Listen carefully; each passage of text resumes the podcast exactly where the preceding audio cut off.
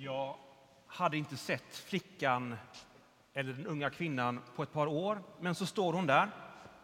Tonårsflickan med ett barn väl synligt i magen. Ensamstående, men med glädje över barnet som växte inom henne. Det går ytterligare en tid och jag hade förväntat mig att jag skulle se henne där med barnvagn. Men istället ser jag en ung tonårstjej med en blick fylld av smärta och kanske även skam. Att bli gravid utanför de konventionella ramarna gör en kvinna väldigt utlämnad och sårbar. Vem skulle Maria prata med? Vem skulle tro henne att barnet hade blivit till genom den helige Ande? Sanningen fick henne att framstå inte bara som otrogen mot Josef utan dessutom spritt språngande galen som kokar ihop en sådan otrolig story för att skyla över sin skam. Den största ära som en människa kan få att ge kropp åt Gud själv, att föda honom som kommer med Guds eviga rike som upprättar allt. Just detta gör Maria ännu mer utlämnad, sårbar, naturligtvis föraktad. Bibeln beskriver inte att vårt ja till Gud leder till ett enkelt och planerbart liv. Hur ser din och min sårbarhet ut? När har du fått möta människors förakt? Är du styrd av den? Finns det en tvekan i att överlämna dig åt Guds, i Guds händer i rädsla för vad ska hända då? Gud har hintat till Maria genom ängeln Gabriel vem, till vem hon ska gå med sin oro, sin hemlighet och sin villrådighet. När han säger Elisabet, din släkting, väntar också nu en son på sin ålderdom. Hon som sades vara ofruktsam är nu sjätte, är nu sjätte månaden, ty ingenting är omöjligt för Gud. Inte konstigt att Maria skyndar sig, som det står, för att ha någon att dela allt detta med. Maria, den unga kvinnan med livet framför sig, inser att allt kommer att bli totalt annorlunda mot vad hon har föreställt sig. Och dessutom så tappar hon nu all kontroll. Det är något mycket personligt som sker där i mötet mellan Maria och Elisabet. Men det är också något annat som sker under ytan. Berättelsen om Marias besök hos Elisabet är skriven på ett sådant sätt att det finns språkliga länkar och kopplingar till den berättelse i Andra Samuelsbokens sjätte kapitel där förbundsarken förs av kung David till Jerusalem. Förbundsarken var ju the hotspot, platsen för Guds närvaro, platsen där människor mötte Gud och blev försonade med honom. Från den plats från vilken det livgivande vattnet flyter ut i världen som en flod. Och nu tar vi första bilden på predikan. I Lukas evangeliet står det några dagar efter gav sig Maria iväg, bokstavligen stod upp och skyndade till en stad i Juda bergsbygd. I Andra Samuelsboken 6 står det David samlade Israels bästa trupper tillsammans med 30 000 man och tågade, stod upp med allt sitt folk till Baal i Juda. Nästa bild. I mötet med Maria säger Elisabet, välsignad är du mer än andra kvinnor och välsignat det barn du bär inom dig. Och när arken kommer säger kung David, och då han hade avslutat offren välsignade han folket med Herren Sebaots namn. Bild 3. Elisabet säger, hur kan det hända mig att min herres mor kommer till mig? Och det blir tydligare i den engelska översättningen, bild 3 där precis. Eh, How can the ark of the Lord ever come to me? Hur kommer det sig att Herrens ark kommer till mig? Bild 4. När Maria kommer ropar Elisabet. Hon ropade med hög röst. När mina öron hörde din hälsning sparkade barnet till mig av fröjd. Och David och hela Israel förde så Herrens ark under jubelrop och fanfarer.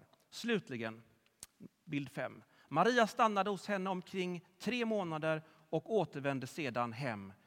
När där blev Herrens ark kvar i tre månader. Den teologiska karamellen som vi kan suga på det är att Maria liknas vid Guds förbundsark som bär med sig Gud själv.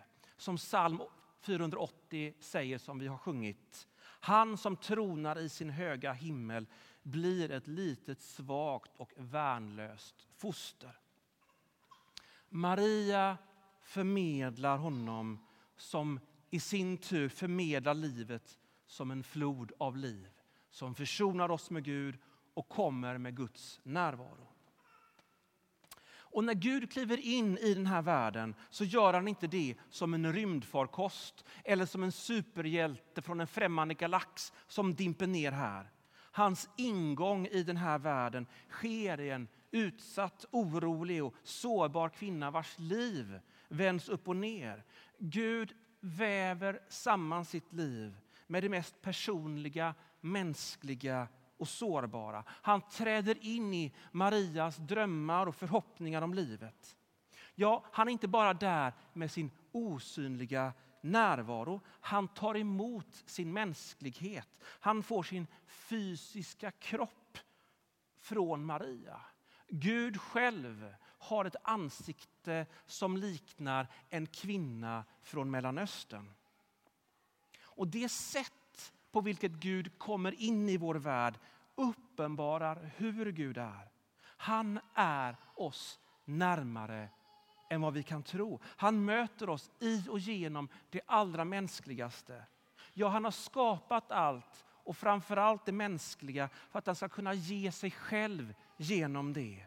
Och ett skäl till att vi inte ser Gud är att vi föreställer honom på ett sätt som han inte är och söker honom där han inte finns.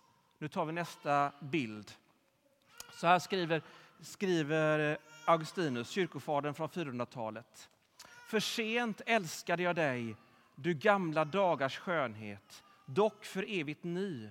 För sent älskar jag dig och se, du var innanför och jag var långt borta och där sökte jag dig.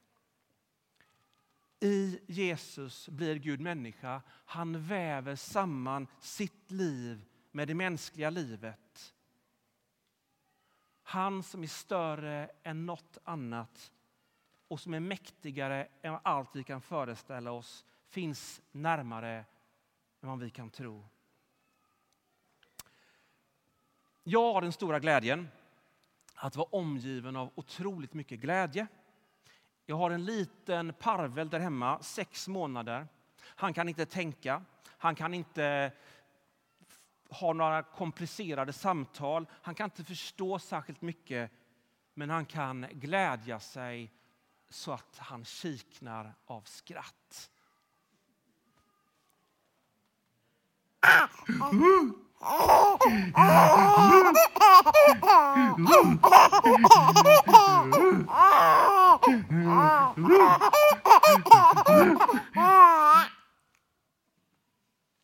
Du är skapad för att få den stora glädjen. Vi är skapade för glädje. Och Det verkar vara något av det mest grundläggande för oss människor. Och som när jag kommer in genom dörren efter en dag på jobbet och min son guppar och sparkar med hela kroppen av idel glädje när han får se mig så hoppar barnet till av glädje i, Marie, i Elisabets mage när Jesus kommer där i Marias mage. Två kvinnor. Maria är särskilt utsatt. Elisabet med en livslång sorg bakom sig. Och mitt i allt detta en jublande glädje, för där är Gud i Jesus Kristus. Han är den stora glädjen som Fadern har sänt för att komma med det rike och den härlighet som vänder upp och ner allting och därmed vänder också allting rätt. Genom Jesus är Gud alltid närmare än vi kan förstå och mer involverad i våra, i våra liv än vad vi kan ana.